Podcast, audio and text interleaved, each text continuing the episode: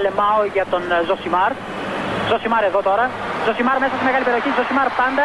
Ζωσιμάρ θα κάνει το σουτ και γκολ. Φοβερό το γκολ του Ζωσιμάρ και πάλι. Ο Περέιρα Ζωσιμάρ, 24 χρόνων παίκτης της Μποταφόγκο. Να λοιπόν, ο Ζωσιμάρ, ο αποκαλούμενος μαύρος ράμπο από τον πατέρα του, που ήθελε λέει να τον κάνει πυγμάχο και να πάρει τα πρωτεία του Κάσιους Κλέη. Τελικά ο ίδιος προτίμησε να γίνει ποδοσφαιριστής και πράγματι φαίνεται τελικά αυτός είχε το δίκιο. Το δίκιο λοιπόν με το μέρος του Ζωσιμάρ. Και δείχνουν οι κάμερες το Deschamps που το ξεκινήσαμε Deschamps, μετά έγινε Deschamp, μετά έγινε Desan και μετά έγινε Deson. Ντεσάι, Ντεσάιγ που έλεγε και κάποτε ο Μανώλης Μαυρομάτης. Και δείχνουν οι κάμερες λοιπόν τον Ντεσάμ στον πάγκο της Γαλλίας σε μπλε μαύρο έχουμε επιλέξει να ντυθούμε. Εντάξει, μπλε το κοστούμι και ένα μαύρο το, το πουκάμις από μέσα και τον δείχνει στον πάγκο και είναι πώς είναι οι μπάρμπες 45 λεπτά μετά το, το τέλος του φαγητού που πιάνουν τρεις καρέκλες δηλαδή που έχουν μία και κάθονται, έχουν απομακρυνθεί για να τεντώσει η κοιλιά και γιατί έχουν, υδρώνουν ασταμάτητα από το φαγητό και έχουν το ένα χέρι στην πλάτη μιας άλλης καρέκλας και το άλλο χέρι στην άλλη. Τρεις καρέκλες πιάνουν. Έχουν βάλει και το πόδι πάνω στη μία και συζητάνε με τον απέναντι για την πολιτική ζωή της χώρας και την κρίση. Τον πιάνει σε μια τέτοια φάση η κάμερα τον Ντεσάβ, βλέπει τον εαυτό του ένα δευτερόλεπτο μετά γιατί υπάρχει αυτή η καθυστέρηση στο γήπεδο όταν υπάρχουν ε, μεγάλες οθόνες που δείχνουν ε, την τηλεοπτική κάλυψη μέσα στο γήπεδο ένα, λεπτό, ένα δευτερόλεπτο μετά. Η εικόνα πιάνει τον εαυτό του ότι τον δείχνουν οι κάμερες που είναι αραχτό έτοιμος να πει φέρε μας άλλη μία. Δηλαδή, ό,τι πίνει ο καθένας, ρε παιδί μου, και ποικιλίες διάφορες και τέτοια, και κάνει. Ανασηκώνεται και σκύβει μπροστά και κάνει το στοχαστή ότι κοιτάει. Και λες, ρε παιδί μου, τι ηθοποιοί είναι αυτοί, ρε παιδάκι μου. Δηλαδή, τι τρομερές μορφές είναι αυτές. Οι προπονητές των εθνικών ομάδων. Αυτό έχει αυτή η κίνηση ότι με δείχνουν οι οθόνες και κάνω ό,τι σκέφτομαι, πήρε τη φραγίδα του Χόγκζον. Που καθόταν και κοίταγε το δίκιο και κάνει έτσι πάνω δεξιά το μάτι του και βλέπει την οθόνη και βάζει το χέρι στο αυτό ότι κάτι κάνει. Προσωπικά, εντάξει, την εποχή του ίντερνετ και των social και των meme και όλης αυτής της ιστορίας, ε, ο Χόγκζον ήταν αυτός ο οποίος έμεινε στην ιστορία. Δηλαδή, όταν σχολιάσεις κάτι τέτοιο στο Twitter, το Χόγκζον θα σου στείλουν. Σαν τζιφάκι. Η αλήθεια είναι ότι εγώ θυμάμαι αυτό να το κάνω τερίμ. Τερίμ κανονικός, με άσπρο που κάμισο, ε, που καθόταν και τον έπαι, έπαιρνε χαμπάρι ότι τον δείχνει η κάμερα και έκανε σαν πώ είναι οι παρκαδόροι στα βλάχικα. Που σε βλέπουν από μακριά και αρχίζουν. Ε, τέτοια πράγματα, τέτοιες χειρονομίες. Αλλά εκείνη την εποχή δεν ε, υπήρχαν meme, social ιστορίε κτλ. Να το πιάσουμε αυτό, να το συζητήσουμε, να γίνει και ένα τζιφάκι, να το έχουμε, να το δείχνουμε κτλ. Οπότε θα ήθελα εδώ από αυτό το μικρόφωνο ε, να πω ότι εντάξει, Χόγκζον μεν, έκανε Χόγκζον, έμεινε η ατάκα, αλλά στο δικό μου το μυαλό είναι πάντα ο μεγάλος Φατίχ Τερίμ. Ο πρώτος ηθοποιός, ας πούμε, των μπάγκων, που το καθιέρωσε αυτό, ότι μας δείχνουν οι κάμερες, οπότε τώρα πρέπει να κάνουμε ότι κάτι κάνουμε. Αλλά Ντεσάμ φοβερός, ήταν πίσω αραχτός, πίσω και μπροστά κατευθείαν το ένα χέρι στο γόνατο, το άλλο χέρι στο, στο πηγούνι. Ε, ότι κάτι σκέφτομαι, ρε παιδί μου, στο χαστής. Κάτι, ε, κοιτάω το παιχνίδι. Ότι κάτι θα κάνω. Αυτή ήταν η κορυφαία στιγμή στην τελευταία ημέρα της ε, φάσης των ομίλων του Euro 2020. Ε, στο ένα παιχνίδι. Στο άλλο παιχνίδι η κορυφαία στιγμή έγινε ε, πριν τη σέντρα. Το πήρατε χαμπάρι, φαντάζομαι. Στο περιβόητο Γερμανία-Ουγγαρία, το οποίο μπήκε στο επίκεντρο ε, για μη ποδοσφαιρικούς ε, λόγους με την απαγόρευση της Γερμανίας στους διοργανωτές να βάψουν το Αλιάντζα στα χρώματα του ουράνιου τόξου και να δώσουν με αυτόν τον τρόπο ε, μία απάντηση στη Γερμανία και στον νέο της ε, ομοφοβικό νόμο. Δεν δόθηκε η άδεια στους Γερμανούς. Κάποιοι Γερμανοί πήραν σημαίες και πήγαν στο γήπεδο. Ένας εξ αυτών πήρε τη σημαία του, μπούκαρε ειρηνικά, δεν ενοχλήσε κανέναν. Έκανε ένα θριαμβευτικό τρέξιμο με τη σημαία ψηλά και πήγε και στάθηκε μπροστά στους παίκτες της εθνικής Ουγγαρίας την ώρα της ανάκρουσης του εθνικού ύμνου της χώρας. Διάφοροι λένε τι φταίνουν οι παίκτες. Προφανώς δεν φταίνουν οι παίκτες. Δεν ξέρουμε το τι κάνει ο καθένας επί προσωπικού, αλλά δεν τους ενόχλησε κιόλας. Δεν τους έκανε κάτι, δεν τους έβρισε. Στάθηκε με τη σημαία του ουρανιοτόξου μπροστά τους. Αυτή είναι η βάση. Δεν φταίνουν οι παίχτε, όχι, αλλά εκείνη τη στιγμή εκπροσωπούν κάτι. Εκπροσωπούν την Ουγγαρία. Δηλαδή δεν μπορεί και να φοράς το εθνόσημο και να ανακρούεται ο εθνικός ύμνος και μετά να λες, ναι, αλλά εγώ δεν φταίω. Επί προσωπικού σίγουρα δεν φταίει σε κάτι. Μπορεί και να φταίεις, μπορεί και όχι. Σε κάθε περίπτωση, πριν σε ρωτήσουμε, δεν θα πούμε ότι σίγουρα φταίει επί προσωπικού. Αλλά σαν σύνολο, εκεί που είστε αγκαλιασμένοι με το χέρι στην καρδιά και παίζει ο εθνικός ύμνος, εκπροσωπείτε μία χώρα. Πάντα. Οπότε ναι, κάποιος που θέλει να στείλει ένα μήνυμα μπορεί να το κάνει μπροστά σας. Ειρηνικά αποχώρησε, τον πήρανε, τον έβγαλαν έξω. Πάνε οι όμιλοι, οι οποίοι ήταν λίγο slow burn η φάση. Δηλαδή, διαπιστώνω σε συζητήσεις γύρω μου αλλά και στα social ότι το φινάλε της φάσης των ομίλων βρίσκει τον κόσμο πολύ πιο ενθουσιασμένο με αυτά που βλέπει στο ευρωπαϊκό από ό,τι ήταν στην αρχή του τουρνουά και με φοβερή όρεξη εν ώψη το νοκάουτ. Ε, ψηθήκαμε. Κάτι το δράμα, κάτι η πρόκριση που κρίνεται και πάντα στο τέλος όταν υπάρχει ενδιαφέρον αλλάζουν όλα και γίνονται πιο σημαντικά γιατί στο φινάλε για τον δράμα παρακολουθούμε. Ε, το Euro, ποδόσφαιρο χορτασμένοι είμαστε πλέον, βλέπουμε ό,τι θέλουμε κατά τη διάρκεια της σεζόν και το βλέπουμε και να παίζεται σε πολύ πολύ καλύτερο επίπεδο από ότι στα τουρνουά των εθνικών ομάδων, αλλά οι εθνικές ομάδες έχουν τις ιστορίες. Έχουν τις στιγμές, έχουν τους αποκλεισμούς, έχουν τα δάκρυα, έχουν όλα αυτά τα πράγματα. Μια πρόγευση αυτής της ιστορίας και αυτού του δράματος πήραμε στην τελευταία αγωνιστική όπου κρίνονταν η πρόκριση. Ζήσαμε πράγματα. Ζήσαμε ένα Κροατία-Σκοτία, ας πούμε, και οι δύο μόνο νίκη, το οποίο δεν συνέβη σε καμία άλλη αγωνιστική, ε, τελευταία αγωνιστική, σε κανέναν αγώνα ε, που έκλεινε όμιλο, να παίζουν δύο ομάδες και να θέλουν και οι δύο ε, μόνο νίκη. Την πήραν οι Κροάτες με τον Μόντριτς, να μια ιστορία. Μετά οι Ούγγροι πήγαν να κάνουν το μεγαλύτερο κάζο των εποχών στους Γερμανούς. Τελικά πέρασαν οι Γερμανοί, γιατί περνάνε οι Γερμανοί. Αν και τελικά δεν περνάνε, γιατί στο προηγούμενο Μουντιάλ μας αποχαιρέτησαν από τον Όμιλο, δηλαδή έχουν συμβεί και αυτά. Αλλά, εν πάση περιπτώσει, ο κανόνας λέει ότι περνάνε. Ανοίγει παρένθεση φοβερός Γκορέτσκα που μπροστά στους Ούγγρους οπαδούς, αντί να κάνει οποιοδήποτε χειρονομία που έχουμε συνηθίσει στο ποδόσφαιρο και που περνάει γιατί δικαιολογείται από τις περιστάσεις, αυτός τους έκανε καρδούλα στους Ούγγρους. Δηλαδή, all you need is love, ρε παιδί μου, ηρεμήστε λίγο τη φάση σας. Εντάξει. Μην είστε τόσο μα τόσο. Ηρεμήστε λίγο. Ε, και μετά υπήρχε και το Γαλλία-Πορτογαλία που μεγάλα ονόματα που ο τελικός του προηγούμενου Euro και το γεγονός ότι δόθηκαν τρία πέναλτι το έκανε να φαίνεται πολύ καλύτερο από ό,τι στην πραγματικότητα ήταν, θα πω εγώ. Σε κάθε περίπτωση, ψημένοι μπαίνουμε στη φάση των ομίλων και ερχόμαστε εδώ, πιστοί, να βάλουμε μπροστά μας τα παιχνίδια που έρχονται, με βάση αυτά τα οποία έχουμε δει μέχρι στιγμής και να πούμε μια κουβέντα για κάθε ένα από τα ζευγάρια των 16 και να δούμε αν μπορούμε να βρούμε ποιες θα είναι οι ομάδες στην οκτάδα ε, του Euro. Αυτή, αυτή, αυτή είναι η θεματολογία μας. Εντάξει. Απλά έπρεπε να ξεκινήσουμε με τα βασικά και ξεκινήσαμε με, το, με τα πέντε δευτερόλεπτα υποκριτικής του Didier Deschamps που θα είναι δύσκολο να ξεπεραστούν στην πορεία του, του τουρνουά με έναν τρόπο είναι η υποκριτική του τουρνουά. Πώς λέμε τον γκολ του τουρνουά, η ενέργεια του τουρνουά, εντάξει, ωραία. Έχουμε και τον Ντεσάμ ε, σε αυτό το ύφος να βάζει τον πύχη πάρα πολύ ψηλά και δεν ξέρω κατά πόσο κάποιος από τους υπόλοιπους προπονητές μπορεί να το ξεπεράσει. Πάμε στα νοκάουτ. Το Σάββατο, Γιώχαν Κρόιφ Αρίνα στο Άμστερνταμ στις 7 Ουαλία Δανία. Μία από τις δύο μάχε που δεν έχει μεγάλο, να το πούμε έτσι. Στη φάση των 16 οι Δανείοι έγιναν, οι Δανείοι έγιναν χωρίς να το θέλουν.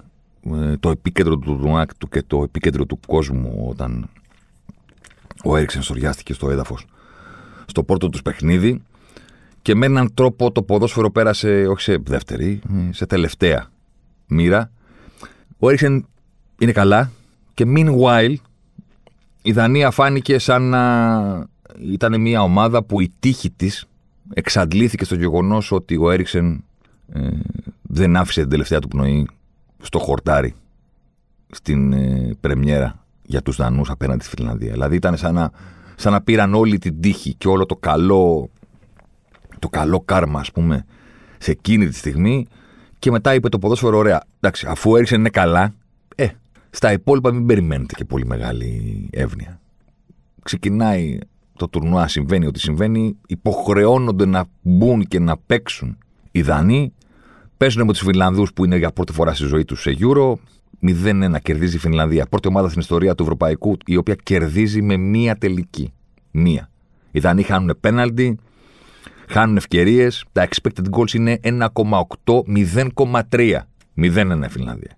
Όλα καλά με τον Έριξεν. Πάμε δεύτερο παιχνίδι να τα δώσουμε όλα γιατί υπάρχει και το ποδόσφαιρο. Και εν πάση περιπτώσει, καμία ομάδα δεν είπε: Ωραία, δεν μας νοιάζει, θα αποκλειστούμε. Πάμε να παίξουμε.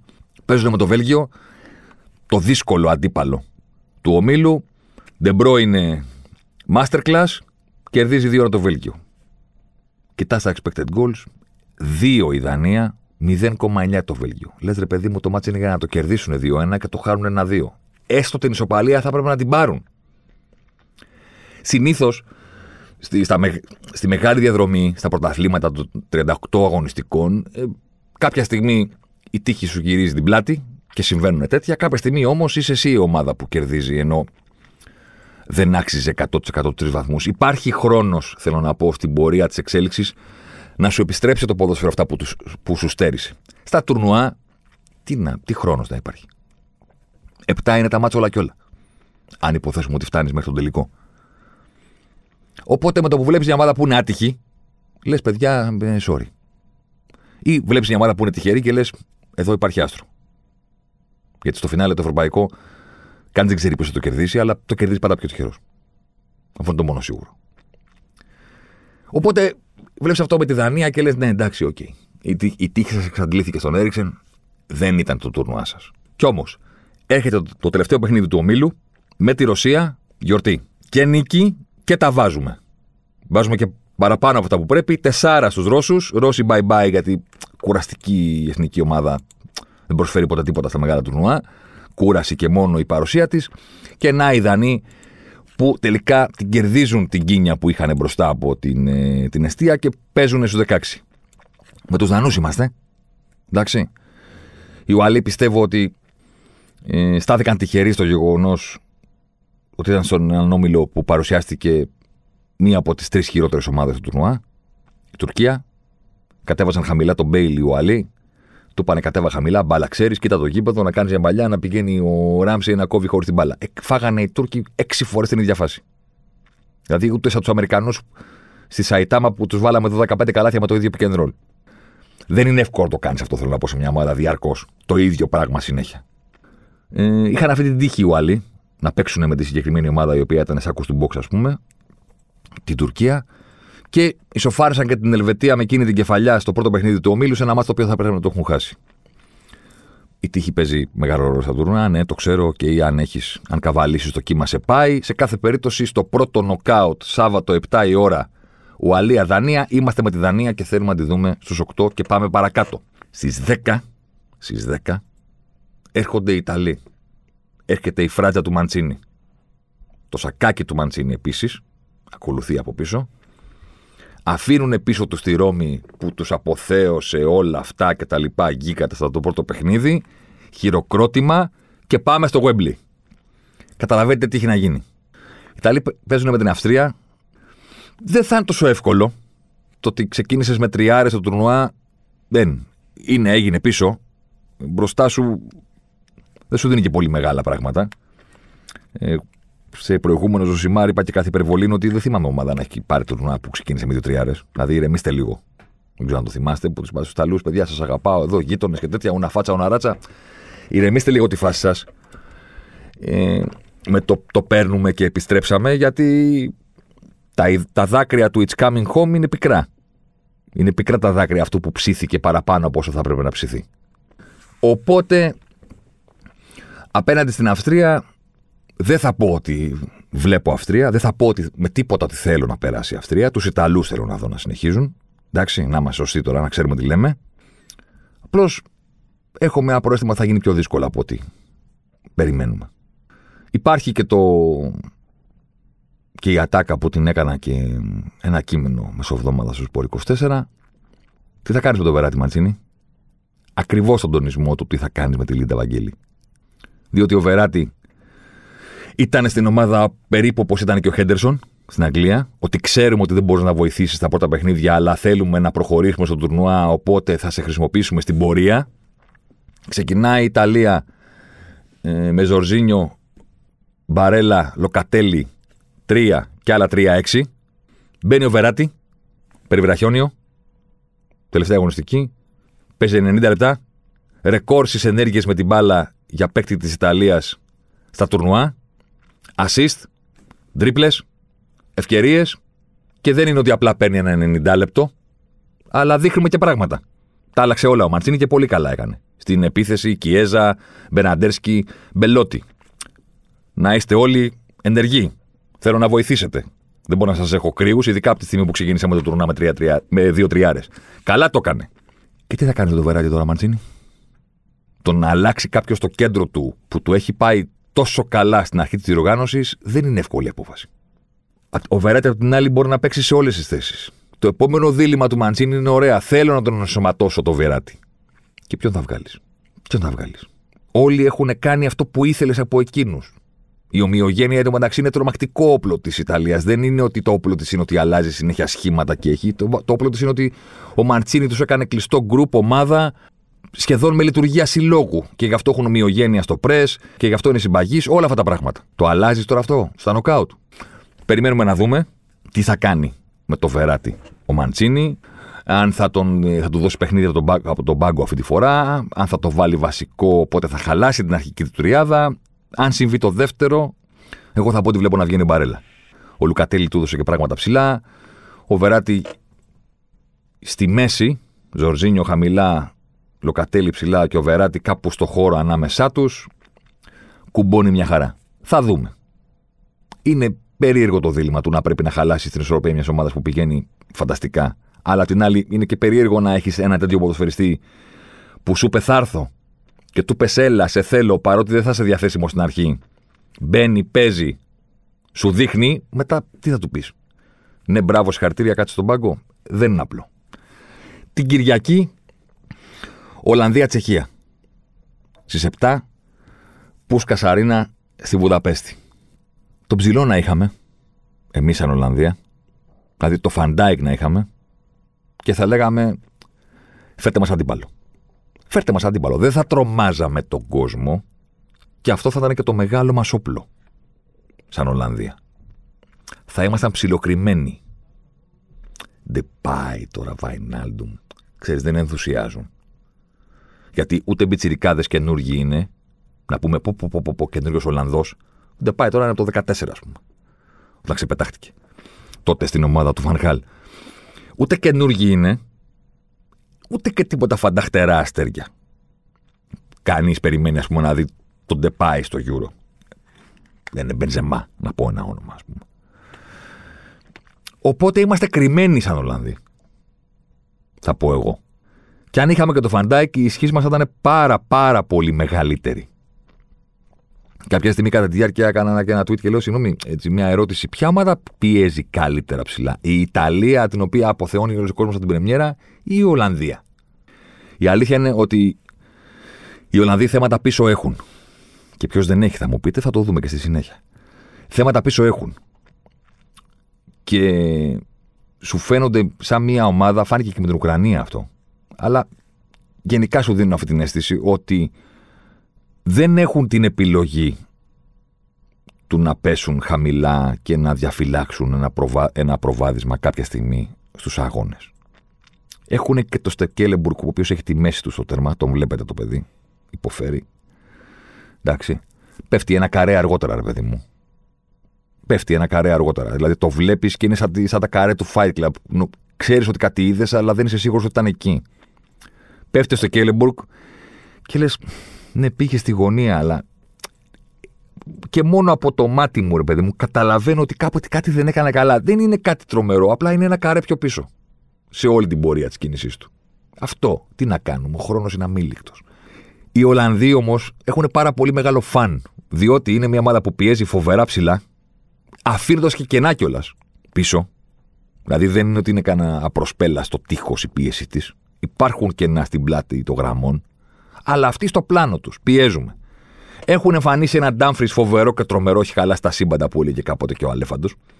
Δηλαδή παίζει ο άνθρωπος δεξιμπάκ και έχει κάνει τις περισσότερες επαφές στην αντίπαλη περιοχή στις πρώτες δύο αγωνιστικές. Γιατί είναι το τουρνουά των ακραίων και γκόζενς, ε, για θυμηθείτε λίγο. Εντάξει. Έχουν αυτή την αλεγρία στο παιχνίδι τους. Πιέζουμε. Βαϊνάλντουμ στον κλασικό του ρόλο που εδώ και δύο χρόνια, τρία έχουμε καταλάβει ότι άλλος ποδοσφαιριστής παίζει στη Λίβερπουλ, άλλος παίζει στην Εθνική Ολλανδίας. Στη Λίβερπουλ γκολ και assist με το σταγονόμετρο, μόνο μεγάλα με την Παρσελώνα. Κλείνει η παρέθεση. Και κάνουμε άλλες δουλειές με την Ολλανδία. Πατάμε περιοχή, πατάμε περιοχή, πατάμε περιοχή. Συνέχεια. Και για την assist και για τον γκολ και για την απειλή παντού. Αυτό που δεν έκανε στη Λίβερπουλ γιατί είναι κρατημένος με σκηνή από τον κλοπ για να υπηρετήσει όπως πρέπει και το κάνει με εκπληκτικό τρόπο τη συνοχή της ομάδας. Εμένα μου αρέσει το γεγονός ότι η Ολλανδία δεν έχει τη δυνατότητα να έχει και ασφάλεια πίσω, γιατί σημαίνει ότι είναι υποχρεωμένη, αν θέλει να προχωρήσει, να έχει μονίμως το πόδι πατημένο στον γκάζι. Δηλαδή η επιλογή βάζουμε ένα γκολ και το κρατάμε, που είναι βασικό σχέδιο σε πάρα πολλές από τις υπόλοιπες μεγάλες ομάδες, στο μυαλό της Ολλανδίας δεν υπάρχει. Και αν υπάρχει, θα το φάνε και θα ξαναβγούν μπροστά. Μην έχετε καμιά αμφιβολία γι' αυτό. Οπότε, όλο αυτό το πράγμα μου δημιουργεί μια πάρα πολύ fun ομάδα να τη βλέπεις στα παιχνίδια της. Πρωταγωνιστές έχουμε και Μαλέν έχουμε από τον πάγκο και Ντεπάι έχουμε και Βαϊνάλντουμ έχουμε και Ντάμφρις έχουμε. Υπάρχουν De Jong De Ligt, να είχαμε και τον Φαν Ντάικ, να λέγαμε ελάτε. Γιατί θα κάνει αυτή την πίεση η Ολλανδία και θα ήξερε ότι ακόμα και να, να χαλάσει κάτι στην οργάνωση του press, αν γίνει μακρινή μπαλιά στον αέρα, ο Φαν Ντάικ θα κερδίσει 9 στις 10 μονομαχίες. Αν του φύγει κάποιος χαμηλά, ε, αυτός ο κολοσσός έχει τη δυνατότητα να τους κερδίσει κάτω και στα πόδια. Οπότε δεν φοβόμαστε. Οπότε ακόμα καλύτερη η πίεση. Δεν τον έχουν να μην μιλάμε μετά. Είμαστε φανατικά με την Ολλανδία να αποκλείσει τους Τσέχους και να βρεθεί στην Οκτάδα. Τελεία και παύλα. Την Κυριακή στις 10, αφού ξεμπερδέψουμε με το Ολλανδία, Τσεχία, στη Σεβίλη, στη Σεβίγια, στη Σεβίγια που είναι ο τη, να τιμάμε και τις ρίζες μας, στη Σεβίγια, Βέλγιο Πορτογαλία. Κούραση. Εγώ προσωπικά. Εγώ δηλαδή με το που το σκέφτηκα κουράστηκα. Γιατί κουράστηκες; Κουράστηκα γιατί το Βέλγιο μου φαίνεται κακό, αλλά πώς να πεις κακή κουβέντα για τη δομή, το πλάνο μιας ομάδας, όταν ταυτόχρονα στο γήπεδο έχει την Λουκάκου. Δηλαδή θα σου λέει όλος, ναι, οκ, okay, σαν ορχήστρα είμαστε ξεκούρδιστοι. Αλλά στην κιθάρα έχουμε τον Κιθ Ρίτσαρντς. Και μπροστά τραγουδάει Μικ Τζάγκερ. Τι θέλεις τώρα, να παίξουμε σωστά τις νότες; Ποιος νοιάζεται. Δεν το βλέπεις τον κόσμο από κάτω ότι κοπανιέται. Δεν ακούνε καν, δεν βλέπουν αυτά που λες. Τι μας λες τώρα εδώ πέρα, δεν έχουμε συνοχή, δεν έχουμε εκείνο. Keith Richards στην κιθάρα, μην ξέκρινε το τραγούδι. Τι θες, Ποιο είναι το πρόβλημα; Και εκεί απαντάς, ναι, όχι, κανένα πρόβλημα. Άστο, άστο, τίποτα. Κάτι, κάτι, κάτι βλακίες. Κάτι σκέφτηκα, άστο, τίποτα. Αυτή είναι η φάση με το Βέλγιο. Δηλαδή τους βλέπεις να αγωνίζονται, δεν βλέπονται. Έχει την μπάλα τον πρώην, λες, όπα. Ο καλύτερος που λέμε για το τουρνουά. Παίζει με πλάτη με πρόσωπο ο Λουκάκου, λες, όπα. Ο καλύτερος φόρ του τουρνουά. What's not to like, που λέγει και ο Τζόι. Όταν του φτιάξει η Ρέιτσελ το. Πώς το είναι το περίεργο όλο αυτό. What's not to like. Δεν πρώην και αυτά. Α, και Αζάρ. Κατά τις γραφάς αναστήθηκε την τρίτη μέρα. Έπαιξε, λέει, 90 λεπτά για πρώτη φορά από το 2019. Έσκασε. Δεν ξέρω αν τον είδες πώς ήταν στα τελευταία 10 λεπτά. Μιλάμε τώρα έναν υδρότα σαν τον Τζο Κόλ. Έναν υδρότα πήγε να πεθάνει στο γήπεδο. Έπαιξε 90 λεπτά. Δεν ήξερε πώς είναι να παίζει 90 λεπτά. Και νόμιζε ότι τα παιχνίδια ήταν, έχουν μικρύνει. Ότι είναι σαν τα 8x8 που πέσαμε μία ώρα, ρε παιδί μου. 5-5. Πώς το λένε. Κοκκίνησε. Σαν, σαν κορόλα με ανοιχτό air condition ήταν. Ε, ε, πήγε να πεθάνει. Υπάρχει και αυτός, δεν ξέρεις. Δεν ξέρεις. Στα τουρνουά ανασταίνεται κόσμος. Εδώ ο Ρενάτο Σάντσες έλαψε στο προηγούμενο Euro, περάσαμε όλα αυτά τα χρόνια, δεν ήξερε κανένας που είναι, ξαναεμφανίστηκε ο Ρενάτο Σάντσες. Είναι νέα περίπτωση κλόζη αυτός. Δεν ξέρει κανένας που είναι ενδιάμεσα, εμφανίζεται στα μεγάλα τουρνουά. Έχουν τρελαθεί στο Twitter της Liverpool λέει να τον πάρουμε για την κατάσταση του Βαϊνάλντουμ. Και έτσι λες, πού ήταν τόσο καιρό; Ηρεμήστε λίγο τη φάση σας με τον Ρενάτο Σάντσες, ας πούμε. Δηλαδή, τι γίνεται; Μπορεί και ο Αζάρ να αναστηθεί, ξέρω εγώ. Και να μην αναστηθεί, και εντάξει, πέρα από την υπερβολή, αυτή είναι η φάση με το Βέλγιο. Δεν είναι Λουκάκου. Και τι να τους πεις, ότι το σχέδιο τους είναι κακό; Σιγά τι δείχνουν και άλλες ομάδες, δηλαδή κάτι παραπάνω. Αυτοί είμαστε. Και έτσι θα προχωρήσουν. Ενώ αυτή είναι η συνταγή, εντάξει. Απ' την άλλη, Πορτογαλία, η μεγαλύτερη μου απορία από τη φάση των ομίλων είναι η Πορτογαλία στην Τεσάρα από τη Γερμανία.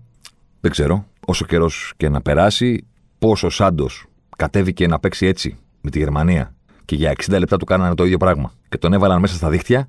Ο Σάντος τώρα, ε, που το ξέρουμε. Το ξέρουμε. Σαν την παλάμε του χεριού μας. Ξέρουμε σε τι είναι καλός. Οργάνωση, διάβασμα αντιπάλου, κλειστή χώρη, τετράδες κοντά, αυτά. Να κάνει το τίκ του με το λαιμό αυτό που κάνει το ωραίο που τον δείχνει η κάμερα που κάνει έτσι σαν να έχει φέρει ασώδιο. Αυτό ρε παιδί μου, το τέτοιο. Αυτό είναι.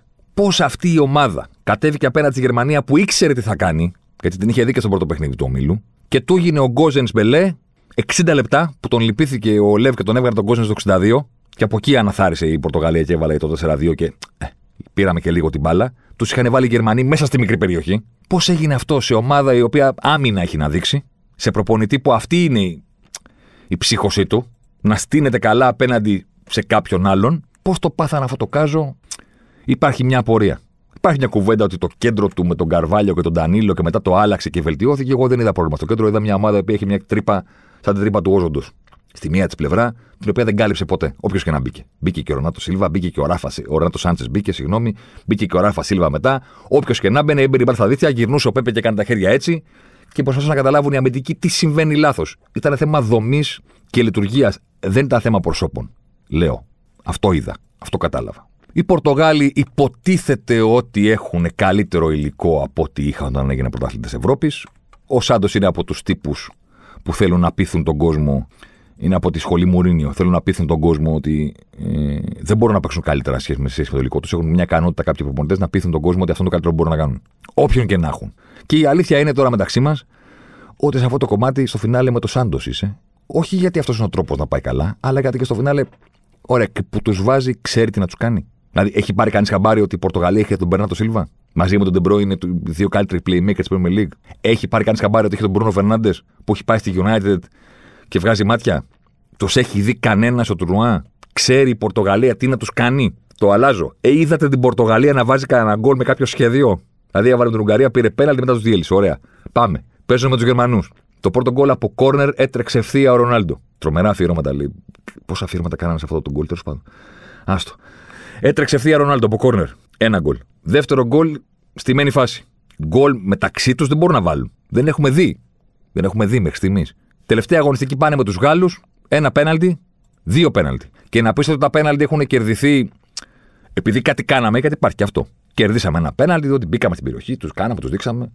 Μας κάνανε tackling πέναλτι. Στο ένα βγήκε ο Γιωρή το Σούπερμαν και πέτυχε τον Ντανίλιο πήρε να του αφήσει το σαγόνι στο χέρι, να του το δώσει. Στο άλλο, ο Σέντρα Ρονάλντο, ο Κούντε είχε, ήθελε ταξί, χτύπησε την του πέναλτι. Δηλαδή, γκολ μπορούν να βάλουν, ξέρει κανένας. Να, να συνδυαστούν, να δείξουν κάτι. Άμυνα, θα μου πεις. Και τον γκολ θα το βρούμε. Ναι, και στο άμυνα ποιος μπορεί να τους έχει, έχει εμπιστοσύνη; Για τους παραπάνω λόγους θεωρώ κουραστικό το Βέλγιο-Πορτογαλία. Δεν θα πλήξουμε όμως, διότι υπάρχουν μεγάλες προσωπικότητες στο γήπεδο. Φυσικά πάνω από όλους. Ο Κριστιανό. Να δούμε τι θα συμβεί. Να δούμε αν θα μας πείσουν αυτές μία από τις δύο ομάδες να την έχουμε λίγο σε μεγαλύτερη εκτίμηση εν ώψη της Οκτάδας. Δευτέρα, Κοπενχάγη στις 7, Κροατία, Ισπανία. Οι Κροάτες πήραν τον τελικό με τη Σκοτία. Η κλάση τους κέρδισε την καρδιά των Σκοτσέζων που ήταν και άτυχοι κακομίριδε, δεν μπορούσαν να το βάλουν σε όλο το τουρνουά. Δηλαδή λίγο να ξέρανε, λίγο, λίγο, λίγο να ξέρανε. Δεν ξέρουν. Ο Μόντριτς το κόλλησε με το εξωτερικό στο γκολ που δεν χορταίνει ο κόσμος να βλέπει και να ξαναβλέπει από όλα τα replay για να βλέπει την μπάλα να στρίβει και το πόσο ο Μόντριτς έχει κολλήσει το, το αριστερό στο έδαφος, το έχει γιώσει και τη χτυπάει με το εξωτερικό και τη στέλνει στη γωνία. Τους οδήγησε στους 16. Δεν νομίζω, δεν βλέπω πώς μπορεί να τους οδηγήσει παραπέρα. Είμαι με την Ισπανία, το λέω ξεκάθαρα, εδώ, χωρίς φόβο και χωρίς πάθος. Η Ισπανία του, της φάσης των ομίλων ήταν ε, μία από τις καλές αποδείξεις ότι τα γκολ δεν κρίνουν μόνο αποτελέσματα και αγώνες, αλλά κρίνουν και την εικόνα που έχουμε για τις ομάδες. Εγώ είδα μια ομάδα που δεν είναι προσκολλημένη στην κατοχή, που είναι φρέσκια, που έχει νέα πρόσωπα, που θέλει να γίνει λίγο πιο άμεση; Όταν μπορεί. Όταν μπορεί. Όταν ο αντίπαλος είναι κρεμασμένος στα δοκάρια και στη μικρή και στη μεγάλη περιοχή, δεν είναι και τόσο απλό. Όταν μπορεί. Η οποία θα έπρεπε να προκριθεί στη, στη φάση των 16 με τρεις νίκες. Αυτή είναι, αυτή είναι η Ισπανία που είδα. Εύκολα, απλά με τρεις νίκες. Παπ, παπ, παπ. Σαν την, σαν, την, σαν την Ιταλία θα έπρεπε να έχει προκριθεί. Δεν τα βάζουν. Δεν τα βάζουν. Τι να κάνουμε τώρα. Δεν μπορούν να το βάλουν. Στο πρώτο παιχνίδι φταίει ο Μωράτα που δεν τα βάζει. Έχασε και άλλα τόσα ο Ντάνι Όλμο. Δεύτερο παιχνίδι μπαίνει ο Μορένο που όλοι λέγαμε βάλε Ρίκε το Μορένο να στο βάλει αφού τα άλλα τα παιδιά δεν μπορούν. Πάει ο Ενρή και βάζει το Μορένο. Μαζί με τον Μωράτα. Και συνεργάζονται μαζί για να μας χαρίσουν τον blooper του τουρνουά. Δηλαδή ο ένας βαράει το πέναλτι ο Μορένο, τη βρίσκει στο δοκάρι, πηγαίνει ο Μωράτα στην επαναφορά, ξάπλα τερματοφύλακας, 7,5 μέτρα το τέρμα και λέει out. Και λες ρε παιδί μου, κάτσε μισό λεπτάκι. Δηλαδή κανένας από τους δυο σας δεν μπορούσε να βρει την αιστεία. Όχι τα δίχτυα. Άστα, τα δίχτυα είναι δύσκολα. Την αιστεία. Δηλαδή βαράει ένας πέναλτι δοκάρι. Πάει άλλος στην επαναφορά, out. Δεν το βάζουν. Δεν το βάζουν. Τα βάλαν όλα μαζεμένα στους Σλοβάκους. Αφού φρόντισε τον Μπράκα να το βάλει μόνος του στην αρχή, το κάρφωσε, του πέσε και η ψυχολογία του παιδιού, είχε πέσει και πέναλτι νωρίτερα. Χάσανε και άλλο πέναλτι οι Ισπανοί. Οι Ισπανοί στα πέναλτι έχουν στα Euro 5 στα 12 σε όλη τους την ιστορία. Στα ευρωπαϊκά πρωταθλήματα. Έχουν βαρέσει 12 πέναλτι και έχουν βάλει τα 5. Είχαν 5 στα 10 πριν ξεκινήσει το τουρνουά, χάσανε 2 τώρα. Πρώτη ομάδα στην ιστορία που χάνει 2 πέναλτις στο ίδιο τουρνουά. Δεν γίνονται αυτά. Δηλαδή 5 στα 12 με κλειστά μάτια, παιδί μου. Πας με κλειστά μάτια, βαρέσει την μπάλα και σου λένε: Ωραία, βαράς πέναλτι με κλειστά μάτια. Ε, θα βάλει 5 στα 12. Δεν μπορούν. Το ότι δεν μπορούν δεν κακό. Αυτό που είναι κακό είναι το να κρίνεται μια ομάδα σαν προβληματική, σαν βαρετή, σαν αργή, σαν στερημένη από ιδέες, σαν όλα αυτά τα πράγματα μόνο και μόνο επειδή δεν μπαίνει μπάλα μέσα. Δεν είναι τέτοια ομάδα η Ισπανία. Καλή είναι. Ωραία, ωραία παίζουν. Την έχουν την ανανέωσή τους. Δεν έχουν το μεγάλο, το, το Τζοτζάβι. Δεν έχουν τον Ινιέστα. Δεν έχουν καν τον Τόρες ή τον Βίγια στην επίθεση. Αυτό που θα τους τραβήξει και πιθανότατα θα τους κοστίσει κάποια στιγμή. Δεν διαφωνώ, αλλά είναι καλή ομάδα. Είναι από τις πολύ καλές ομάδες που είδαμε στη φάση των 16. Θα έπρεπε να έχει τρεις νίκες. Και αν τις είχε, θα μιλούσατε διαφορετικά, έχω την αίσθηση. Κάποιοι από εσάς που ακούτε το podcast. Αυτή είναι η αίσθησή μου. Μπήκε ο Σαραμπία, το βάλε. Να δούμε αν αυτός είναι η απάντηση. Γιατί κάπως πρέπει να βρεθεί να το βάλει. Να σας πω τη μαύρη μου αλήθεια, ο Μωράτα θα το βάλει. Δηλαδή αυτός που τα χάνει και λέτε ότι το παιδί είναι ρε παιδί μου για την οικοδομή και για όλα αυτά. Αυτός θα το βάλει. Αυτός. Θα το βάλει αυτός. Μ' αρέσει πάρα πολύ η Ισπανία με το πώς κατέβηκε. Μ' αρέσει πάρα πολύ ο Πέδρη με τις κάθετες που περνάει, οι οποίες μετά από λίγο γίνονται γκολ και δεν χρεώνεται ο ίδιος assist, αλλά αυτός ανήκει τις άμυνες. Μ' αρέσει το γεγονός ότι έχουν τον Τιάγκο στον πάγκο να βοηθήσει να μπει. Θα έπρεπε να έχουν τρεις νίκες. Πρόβλημα στην άμυνα έχουν. Εγώ δεν έχω δει μια ομάδα η οποία μπορεί να υπηρετήσει αυτό το στυλ παιχνιδιού και ταυτόχρονα να μην τρώει κόντρες. Αλλά πρόβλημα στην άμυνα έχουν όλοι. Ακόμα και αυτοί που παίζουν άμυνα. Κύριε Σάντος. Θέλω να πω ότι ναι, όταν είναι ψηλά η Ισπανία δεν τη βλέπεις σαν ομάδα που λες αυτοί δεν θα φάνε κόντρα με τίποτα. Τρώνε κόντρα. Τρώνε. Έφαγαν. Και στα δύο πρώτα παιχνίδια στον όμιλο. Στο τρίτο εντάξει. Τους διέλυσαν τους Σλοβάκους, μπήκε το αυτογκολ, τελείωσαμε. Κροατία-Ισπανία. Φανατικά με Ισπανία. Κροατία μέχρι εδώ ήσουν να ευχαριστούμε πάρα πολύ. Να δούμε την Κροατία, την Ισπανία στους 8. Αυτή είναι η φάση μου. Το βράδυ στις 10 στο Βουκουρέστι, Γαλλία, Ελβετία. Κοίτα, θα το πω αν και πιθανότητα μπορώ να το κάνω ξεχωριστό podcast κάποια στιγμή, μπορώ να το βάλω τίτλο σε ένα κείμενο, αλλά δεν πειράζει. Πρέπει να αποζημιώνουμε το κοινό. Ε, αφού ακούτε Ζωσιμάρ εδώ, πρέπει να τα λέμε όλα ε, όπως τα, τα σκεφτόμαστε. Εντάξει. Αν ο Εμπαπέ είχε διαλέξει το Καμερούν για να παίξει ποδόσφαιρο, τη χώρα καταγωγής του πατέρα του, που ήθελε λέει να τον κάνει πυγμάχο, αν έπαιζε ο Μπαπέ στο Καμερούν, πώς θα έπαιζε το Καμερούν; Πίσω. Ε; Και πετάμε την μπάλα, ρε παιδί μου. Στο Μπαπέ κάτι θα κάνει. Δηλαδή και με το Ροζέ Μιλά έτσι έπαιζαν. Οι Καμερουνέζοι κακομίριδε το 1990. Ωραία. Ωραία.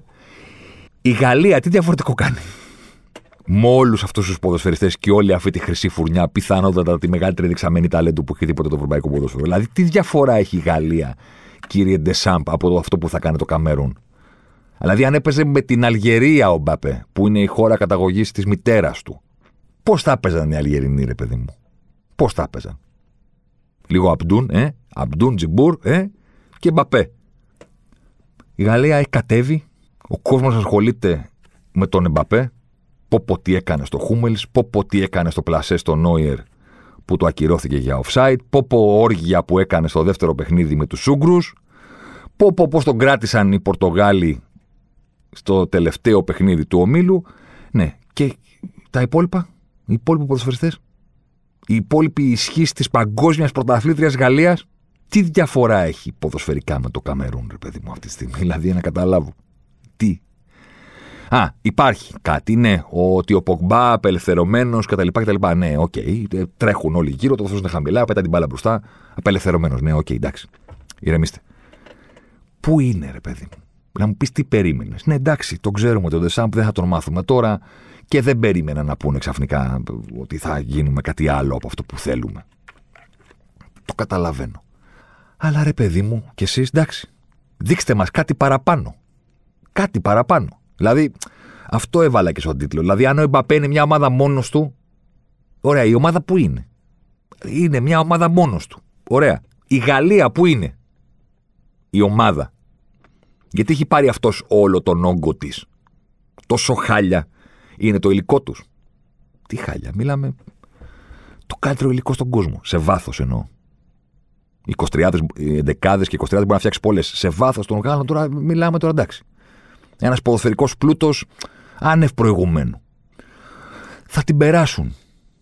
Υποθέτω την Ελβετία. Όλοι θέλουμε να δούμε τους παγκόσμιους πρωταθλητές ε, να συνεχίζουν για να δούμε πού μπορούν να φτάσουν στο Euro και αν μπορούν να κάνουν το συγκεκριμένο double.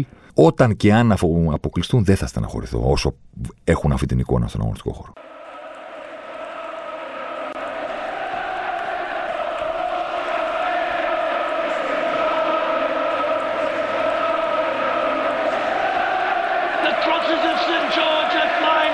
Ανεμίζουν οι σημαίες του Αγίου Γεωργίου.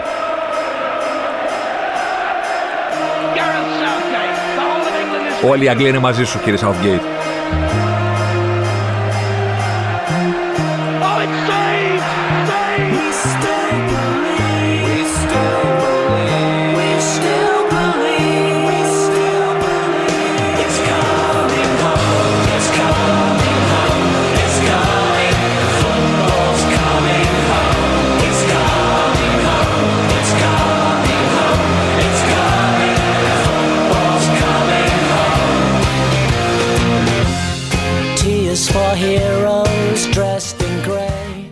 Δάκρυα για τους ήρωες, ντυμένους στα γκρι.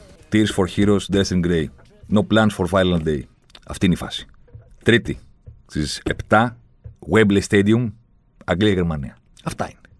Δεν υπάρχει κάτι άλλο. Για να μην έχετε παρεξηγήσεις, ειδικά εσείς οι νεότεροι, το It's Coming Home ήταν αυτό που τραγουδούσαν οι Άγγλοι στο Euro του 96. Αυτό που ακούσατε είναι το τραγούδι που έβγαλαν το Three Lions πηγαίνοντας στο Μουντιάλ του 98. Τραγουδώντας για την πίκρα τους από το προηγούμενο τουρνουά. Γι' αυτό ξεκινάει με τον ήχο από τα γήπεδα της Αγγλίας, στο Euro που τραγουδούσαν το It's Coming Home, μέχρι τον ημιτελικό με τη Γερμανία, μέχρι το πέναλτι του Southgate που είπε ο φωνητής Gareth Southgate, The whole of England is with you. It's saved και έξω η Αγγλία. We still believe, we still believe it's coming home. Έτσι πήγαν στο Μοντιάλ του 98 αυτοί οι γίγαντες, οι γίγαντες του ποδοσφαίρου. Οι γίγαντες, οι τιτάνες. Και έχουμε Αγγλία-Γερμανία. Εντάξει έφτασε η ώρα που όλοι περιμέναμε. Όχι ότι από τότε δεν έχουν ξαναπέξει, προφανώς, αλλά γιατί επιστρέφουμε στο Wembley. 26 Ιουνίου ήταν τότε, το 1996, 29 Ιουνίου τώρα, ο Southgate ως προπονητής θα βάλει τα λιοντάρια απέναντι στους Γερμανούς. Θέλετε κάτι άλλο; Αυτή είναι η φάση. It's coming home. Τραγουδάμε και αυτά. Και στο τέλος θα κλαίμε. Περάσαμε, θα κλαίμε. Αποκλειστήκαμε, πάλι θα κλαίμε. Αυτή είναι η φάση μας. Αυτό είναι για το οποίο αναπνέουμε. Αγγλία εναντίον Γερμανίας. Southgate, Yuri Geller θα βγάλουν. Όλα αυτά τα γραφικά τα αγγλικά. Θα γίνει ο χαμός. Ο χαμός. Από την ώρα που οριστικοποιήθηκε το ζευγάρι και η αντίπαλος των λιονταριών, μιλάμε τώρα. Εντάξει, δεν υπάρχει τίποτα άλλο στον πλανήτη. Όχι στο Euro. Στον πλανήτη δεν υπάρχει. το κούμπο δεν υπάρχεις. Wimbledon δεν, δεν σε βλέπουμε. Τίποτα δεν υπάρχει. Αγγλία-Γερμανία. Πετάμε τις γκρι εμφανίσεις. Να ξέρετε, το Tears for Heroes Dressed in Grey είναι για το γεγονός ότι η Αγγλία αγωνίστηκε με γκρι εμφάνιση και το βράδυ που θεωρήθηκε, ρε παιδί μου, ότι είναι. Φέρανε γρουσουζιά, δεν ξαναβάλαμε ποτέ γκρι, τα πετάξαμε, τα κάψαμε. Υπάρχουν οι στάχτες κάπου στο Μπάκιγχαμ σε ένα υπόγειο από κάτω, ας πούμε, ε, θαμμένες για να ξορκιστεί το κακό. Θέλω πάρα πολύ η Αγγλία καταρχήν να παίξει με κόκκινα. Εντάξει. Δηλαδή, ποτέ δεν κατάλαβα γιατί οι Άγγλοι επιμένουν να παίζουν με τα λευκά και να είναι το κόκκινο μία φορά στο τόσο, όταν με κόκκινο έχουν πετύχει τα πιο σπουδαία πράγματα στην ιστορία της. Δηλαδή, με κόκκινα το πήρανε το 66, που είναι και το μοναδικό τουρνουά που έχουν κερδίσει στο γήπεδο τους, απέναντι στη Δυτική Γερμανία, στην παράταση, Χάτρικο Χέρστ και όλα αυτά κόκκινα φοράγανε, ρε παιδί μου. Μετά με την, με την Αργεντινή που τους είχε κάνει πελάτες το 86 με τον Μαραντόνα και το 98 ε, στα πέναλτι που αποβλήθηκε ο Μπέκαμ, το 2002 που πήραν την εκδίκησή τους και κέρδισαν την Αργεντινή στον όμιλο και την απέκλεισαν, κόκκινα φορούσαν. Με κίτρινο περιβραχιόνι ο Μπέκαμ που κάνει το φάουλο Ποτσετίνο, νέο Ποτσετίνο ήταν στην Αργεντινή δεξιμπάκ, και κάνει το φάουλ στον Όουεν και παίρνει το πέναλτι ο Μπέκαμ και το κτελεί και λυτρώνεται ο ίδιος και ένα ολόκληρο έθνος. Αυτές είναι οι ιστορίες. Κόκκινα φορούσαν. Που είχε πει ο εκφωνητής, παίρνει φόρα ο Μπέκαμ και είναι άσπρος, άσπρος. Πανί, πανί. Αλλά ήξερε ότι πρέπει να το βάλει εκείνος. Δεν μπορούσε να το δώσεις άλλον. Και κάνει το χειρότερο πέναλτι που έχετε δει. Το χειρότερο. Και του κάθεται και μπαίνει. Και η πρώτη κουβέντα που λέει ο Άγγλος εκφωνητής την ώρα που τρέχει ο Μπέκαμ στο κόρνερ να πανηγυρίσει είναι He's big enough. Captain's example. England leads Argentina. Those three little words that mean so much. Και, και καίγεται το νησί. Κόκκινα φορούσαν και στο προηγούμενο Μουντιάλ που πέρασαν επιτέλους τα πέναλτι. Επιτέλους τα πέναλτι πέρασαν. Κόκκινα φορούσαν. Δεν μπορεί να ρεμίσω, έχω τρελαθεί, έχω τρελαθεί, έχω αρρωστήσει. Έχω, έχω χρωστήσει με Αγγλία Γερμανία. Δεν, δεν, ε, δηλαδή δεν μπορούν να παίξουν αύριο. Δεν μπορούν να παίξουν κάθε μέρα. Δεν μπορούν να παίζουν Αγγλία Γερμανία κάθε μέρα το βράδυ στις 10. Ξανά και ξανά. Δεν γίνεται. Δεν γίνεται. Ένα μα θα παίξουν. Ο τελικός το 66 ήταν και τελευταία φορά που έχουν κερδίσει οι Άγγλοι τους Γερμανούς σε μεγάλη διοργάνωση στα νοκάουτ. Εντάξει. Ωραία. Για να, να έχετε μια αίσθηση τι είναι αυτό το βουνό που βλέπουν μπροστά τους οι Άγγλοι αυτή τη στιγμή; Δηλαδή, πώς είπε ο Ανίβα, παιδί μου, για να πάει στη Ρώμη, του λένε δεν υπάρχει δρόμος, θα τον φτιάξουμε. Πρέπει να φτιάξουν δρόμο εκεί που δεν υπάρχει οι άνθρωποι. Δεν μπορούν αλλιώς. Τι, τι ποδοσφαιρικό να σας πω τώρα. Οι Γερμανοί πέρδεσαν τον κόσμο. Εγώ θα πω ότι στην πρεμιέρα τους, να ξεκινήσω από αυτούς, κρίθηκαν πάρα πολύ αυστηρά. Ένα αυτόν έβαλαν οι, οι Γάλλοι για να προηγηθούν ένα 0 με το αυτόν του Χούμελς. Αμήνθηκαν μαζικά, πήραν το, το στρατό των Μπερσών και κάνανε τους Παρτιάτες. Δεν είναι εύκολο όταν μια ομάδα αποφασίζει να το κάνει αυτό. Όταν έχει το καλύτερο υλικό του τουρνουά και παίζει και πίσω, τι να κάνεις. Για αυτές τις συνθήκες, πίσω με αυτόν γκολ, μαζική άμυνα της Γαλλίας με καντέ, πού να περάσεις και με τον Εμπαπέ να φεύγεις στην κόντρα, εγώ θα πω ότι η Γερμανία καλή ήταν. Δεν το είδε πολλοί κόσμος έτσι. Που πάνε, τι κάνουν, τους καθάρισαν σαν αυγό, δεν έχουν κίνηση, ναργή, τέτοια πράγματα. Έχω καλούς τους είδα για τις συνθήκες του αγώνα. Στο δεύτερο παιχνίδι, η απάντηση των Γερμανών. Τεσάρα στο Σάντος, Γκόνζεν να πατάει περιοχή, 3-2-5 παίζουμε στην πραγματικότητα σε φάση επίθεσης. Τριάδα πίσω, δύο ακούνητοι κρός και Κιντογκάν, Γκόζενς σε Κίμιχ στα άκρα και τρεις επιθετικοί. Και Γκνάμπρι και Μίλλερ ε, και Χάβερτς. 2-3-5, πάρε 4 κύριε Σάντος. Και εκεί που σε ενθουσιάζουν, έχετε το μάτι με τη Γαλλία, με την. Ε, με τη Γαλλία λέω, τι έπαθα. Ε, έχετε το μάτι με την Ουγγαρία που ποτίθεται ότι εντάξει, εύκολα. 0-1-1-1-1-2, 2-2 να τους λυτρώσει ο Γκορέτσκα στο 84. Δηλαδή πήγαμε να ζήσουμε και αυτό. You had one job. Να αποκλείσετε τους Ούγγρους. Το βράδυ που σημαίνει και ο ποδοσφαιρικός αγώνας και κάποια πράγματα περισσότερα από το ποδόσφαιρο. Και το κάνανε δράμα και τελικά δεν κατάφεραν να κερδίσουν καν. 2-2 και στο τέλος κάνανε καθυστερήσεις. Μην γίνει κανένα κακό και αποκλειστούμε. Έχουν μπερδέψει τον κόσμο. Αυτοί που δεν έχουν μπερδέψει κανέναν είναι η αρμάδα Southgate αρμάδα Southgate. Ναι. Boring England. Boring. Η πρώτη ομάδα στην ιστορία των ευρωπαϊκών πρωταθλημάτων που κερδίζει όμιλο με δύο γκολ. Γίνεται. Γίνεται να περάσει χωρίς νίκη. Γίνεται. Τα έχουμε δει αυτά. Με τρεις ισοπαλίες, ναι κτλ. Να κερδίσεις τον όμιλο με δύο γκολ δεν γίνεται. Πρέπει να κάνεις κάτι παραπάνω. Μεγάλη τιμή οι Άγγλοι. Ένα ο Στέρλινγκ. 0-0 με τους Σκοτσέζους στο Liverpool Everton των Euros. Το ωραίο καλονάς, έχει δίκιο. Είναι Liverpool Everton. Το Αγγλία-Σκοτία. Είναι, υπάρχει, υπάρχει ιδιαιτερότητα. Υπάρχει μια ομάδα η οποία θα πεθάνει στο γήπεδο για να μην χάσει. Αυτή είναι η Σκοτία απέναντι στην Αγγλία. Θα πεθάνουμε για να μην χάσουμε. Σαν την Everton απέναντι στη Liverpool. Πάμε παρακάτω. Και τελευταία αγωνιστική, πάλι ένα ο Στέρλινγκ. Αυτά. Δεν έχουν ενθουσιάσει κανέναν. Εγώ θα πω δύο πράγματα για την Αγγλία. Πρώτον, δεν είχαν εύκολο όμιλο. Δηλαδή, γι' αυτό το λόγο οι κρίσεις στα ευρωπαϊκά και σε αυτά τα τουρνουά πρέπει να είναι λίγο προσαρμοσμένες και στον αντίπαλο που είχαν οι ομάδες. Γιατί δεν παίζουν όλοι με όλους. Δεν είναι πρωτάθλημα δεν είχαν εύκολο όμιλο. Την Κροατία είχαν την Πρεμιέρα. Και στην Πρεμιέρα οι Άγγλοι δεν κερδίζουν στο γύρο ποτέ. Το κάνανε. Μετά είχαν τη Σκωτία που είναι ο πιο δύσκολος αντίπαλος για τους ίδιους από ότι είναι για τις υπόλοιπες ομάδες. Και μετά είχαν και τους Τσέχους. Δεν είχαν χαμηλό εμπόδιο. Σλοβακία, Βόρεια Μακεδονία, την Τουρκία όπως παρουσιάστηκε. Δεν ήταν εύκολος ο όμιλός τους. Ένα. Δύο. Ναι, οκ. Okay. Δηλαδή είναι βαρετή και συντηρητική, πιο συντηρητική και από το Λάος η Γαλλία με αυτό το υλικό και η Πορτογαλία και δεν μπορούν να παίξουν οι Άγγλοι, δηλαδή λίγο με το χειρόφρενο σηκωμένο. Δηλαδή, όχι, η Αγγλία πρέπει να τρέχει και μετά να αποκλείεται και μετά να γελάτε. Διάβαζα κάποια πράγματα από την Opta κατά τη διάρκεια των ομίλων και πέτυχα και κάτι το οποίο θα ήθελα να το μοιραστώ μαζί σας. Από όλες τις ομάδες του τουρνουά, οι Άγγλοι είναι η ομάδα με την πιο αργή ανάπτυξη. Θα μου πεις τώρα και πώς μετριέται αυτό. Η Αγγλία προωθεί την μπάλα λιγότερο από ένα μέτρο το δευτερόλεπτο στην κανονική διάρκεια του παιχνιδιού. Είναι ο χαμηλότερος μέσος όρος όλου του τουρνουά. Καμία ομάδα δεν είναι πιο αργή στο έχουμε την μπάλα και ανεβαίνουμε. 0,98. Ούτε ένα μέτρο το δευτερόλεπτο δεν ανεβαίνει προς τα πάνω η αρμάδα Southgate. Με την Τσεχία δε κατέγραψαν τη, τη χαμηλότερη επίδοση σε παιχνίδι στο τουρνουά. 0,7 δεν κουνιόμαστε. Ξέρετε γιατί δεν κουνιούνται, γιατί δεν θέλουν ποτέ να βρεθούν στα μπόσικα. Τίποτα. Αργά ανεβαίνουμε για να γίνεται και αργά η αντιπίθεση και να μας φεύγουν. Boring England. Με λίγα λόγια. Με τρόπο που δεν έχει γίνει πολύ κατανοητός και δεν έχει κάνει πολύ θόρυβο, γιατί συζητάμε για τις άλλες ομάδες που είμαστε σίγουροι ότι είναι αμυντικές και συντηρητικές. Για χαρά, κύριε Σάντος, τι γίνεται. Η Αγγλία έχει κάνει το καλύτερο αμυντικό ρεκόρ της ιστορίας στα τελευταία 9-10 παιχνίδια. Στις τελικές φάσεις των οργανώσεων με το Southgate έχουν φάει μόλις 8 γκολ σε 10 μάτσου. Οπότε μπορεί εμείς να συζητάμε, βάλε τον Γκρίλις που τον έβαλε και έδωσε και ασύ στο Στέρλινγκ. Μπορεί να συζητάμε για το ότι ο Χάρι Κέιν είναι πολώνιο, είναι τρομακτικά βαρύς στον αγωνιστικό χώρο, στο τουρνουά. Μπορούμε να συζητάμε τέτοια πράγματα, Mount, Foden, τέτοιες ιστορίες, τι θα γίνει με το Σάντσο, αλλά ο Southgate έχει φτιάξει μια πάρα πολύ βαρετή, συμπαγής ομάδα. Δεν έχει τρομερούς αμυντικούς. Μιλάμε για το πώς είναι η ομάδα. Και πορεύεται και δεν θέλει να του βάλουν γκολ, δεν θέλει να του φύγει με τίποτα ο ρυθμός και στην επίθεση θα κατέβει χαμηλά ο Κέιν, θα πάρει την μπάλα, θα γυρίσει και κάποιος θα τρέξει. Αυτή είναι η φάση μας. Σαν Αγγλία.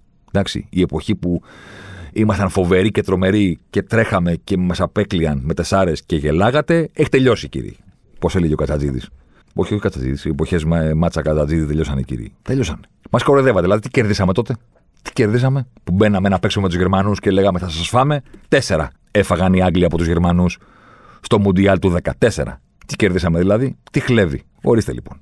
Δεν θα κάνουμε τίποτα. 0,98 μέτρα το δευτερόλεπτο ανεβαίνουμε. Σα τα αγώνα που κατεβαίνει από τον τοίχο. Αργά. Υγρασία. Αυτή είναι η φάση της Αγγλίας. Εντάξει. Μην με ρωτήσετε τώρα ποιος θέλω να περάσει. Ποιος βλέπω και όλα αυτά. Την Τρίτη το βράδυ στις 7 είμαστε όλοι με την Αγγλία. Και εσείς πρέπει να είστε. Για να δείτε κι άλλο δράμα αγγλικό στη συνέχεια και it's coming home. Δηλαδή, μην είστε κοροϊδά, τον εαυτό σας σκεφτείτε. Τη δική σας διασκέδαση. Περάσουν οι Γερμανοί, δηλαδή τι θα δείτε. Περάσουν οι Άγγλοι, θα γεμίσει ο κόσμος γραφικότητα. Αγάπη, στήριξη, μπύρες και μεθυσμένους ευτυχισμένους τύπους. Μέχρι να απογοητευτούν και να κλαίνε. Αυτή είναι η ιστορία. Τελευταίο παιχνίδι το νοκάουτ. Το κατάλληλο παιχνίδι για να έρθει μετά, μετά το Αγγλία-Γερμανία. Το κατάλληλο παιχνίδι Σουηδία-Ουκρανία. Και να μην το δεις, δεν έγινε και τίποτα το κατάλληλο παιχνίδι. Για να μείνουμε συγκεντρωμένοι σε αυτό που θα έχει συμβεί στο Wembley. Παίζουν στο Χάμτερμπακ στη Λασκόβη. Σουηδία, Ουκρανία. Θα πάνε οι Σκοτσέζοι στο γήπεδο. Αν αποκλειστούν οι Άγγλοι, θα τραγουδάνε οι Σκοτσέζοι. Ωραίο θα είναι αυτό. Α γίνει γιορτή στη, στη Γλασκόβη. Σουηδία, Ουκρανία. Με τη Σουηδία είμαστε. Για τον Ίσακ, για τον Φόρσμπεργκ. Για το γεγονός ότι μπήκε στο τέλος. Μπαίνει σιγά σιγά στο τουρνουά γιατί δεν ήταν διαθέσιμος στα δύο πρώτα παιχνίδια ο Κουλουσέφσκι με αυτόν και Ίσακ στην κορυφή, Φόρσμπεργκ να από το πλάι και όλη τη λειτουργία πίσω, γιατί είναι η Σουηδία πιστή στο 4-4 fucking 2, είμαστε από τη Σουηδία. Εκεί θα μείνω. Αυτή είναι η φάση μου. Αλλά δεν θέλω στις 10 το βράδυ της Τρίτης να ασχολούμαι με τη Σουηδία-Ουκρανία. Θέλω να έχω μείνει σε αυτό που θα έχει συμβεί στο Γουέμπλε. Δεν υπάρχει τίποτα άλλο τώρα. Τα υπόλοιπα τουρνουά είναι για να περνάει η ώρα. Τα μπαλέτα που βγαίνουν πριν. Τα μπαλέτα. Εμείς έχουμε έρθει για το μεγάλο όνομα που βγαίνει μία και πέντε. Μία και πέντε την Τρίτη Στις 7 στο Webley, ο Γκάρεθ Southgate έχει απέναντι τους Γερμανούς. Αυτό θα ο Μάρκ αυτής της εβδομάδας. Όταν θα γυρίσουμε, θα ξέρουμε την οκτάδα, θα δούμε πώς τα πήγαμε σε αυτά που συζητήσαμε σήμερα και θα βάλουμε μπροστά μας το ποιοι θα περάσουν στον ημιτελικό. Χαιρετώ. Αλεμάω για τον ε, Ζωσιμάρ. Ζωσιμάρ εδώ τώρα. Ζωσιμάρ μέσα στη μεγάλη περιοχή. Ζωσιμάρ πάντα. Ζωσιμάρ θα κάνει το σουτ και γκολ. Φοβερό το γκολ του Ζωσιμάρ και πάλι. Ο Περέιρα Ζώσιμαρ, 24 χρόνων παίκτης της Μποτακόβο. Να λοιπόν, ο Ζώσιμαρ, ο αποκαλούμενος μαύρος ράμπο από τον πατέρα του, που ήθελε λέει να τον κάνει πυγμάχο και να πάρει τα πρωτεία του Κάσιους Κλέη. Τελικά ο ίδιος προτίμησε να γίνει ποδοσφαιριστής και πράγματι φαίνεται τελικά αυτός είχε το δίκιο. Το δίκιο λοιπόν με το μέρος του Ζωσιμάρ.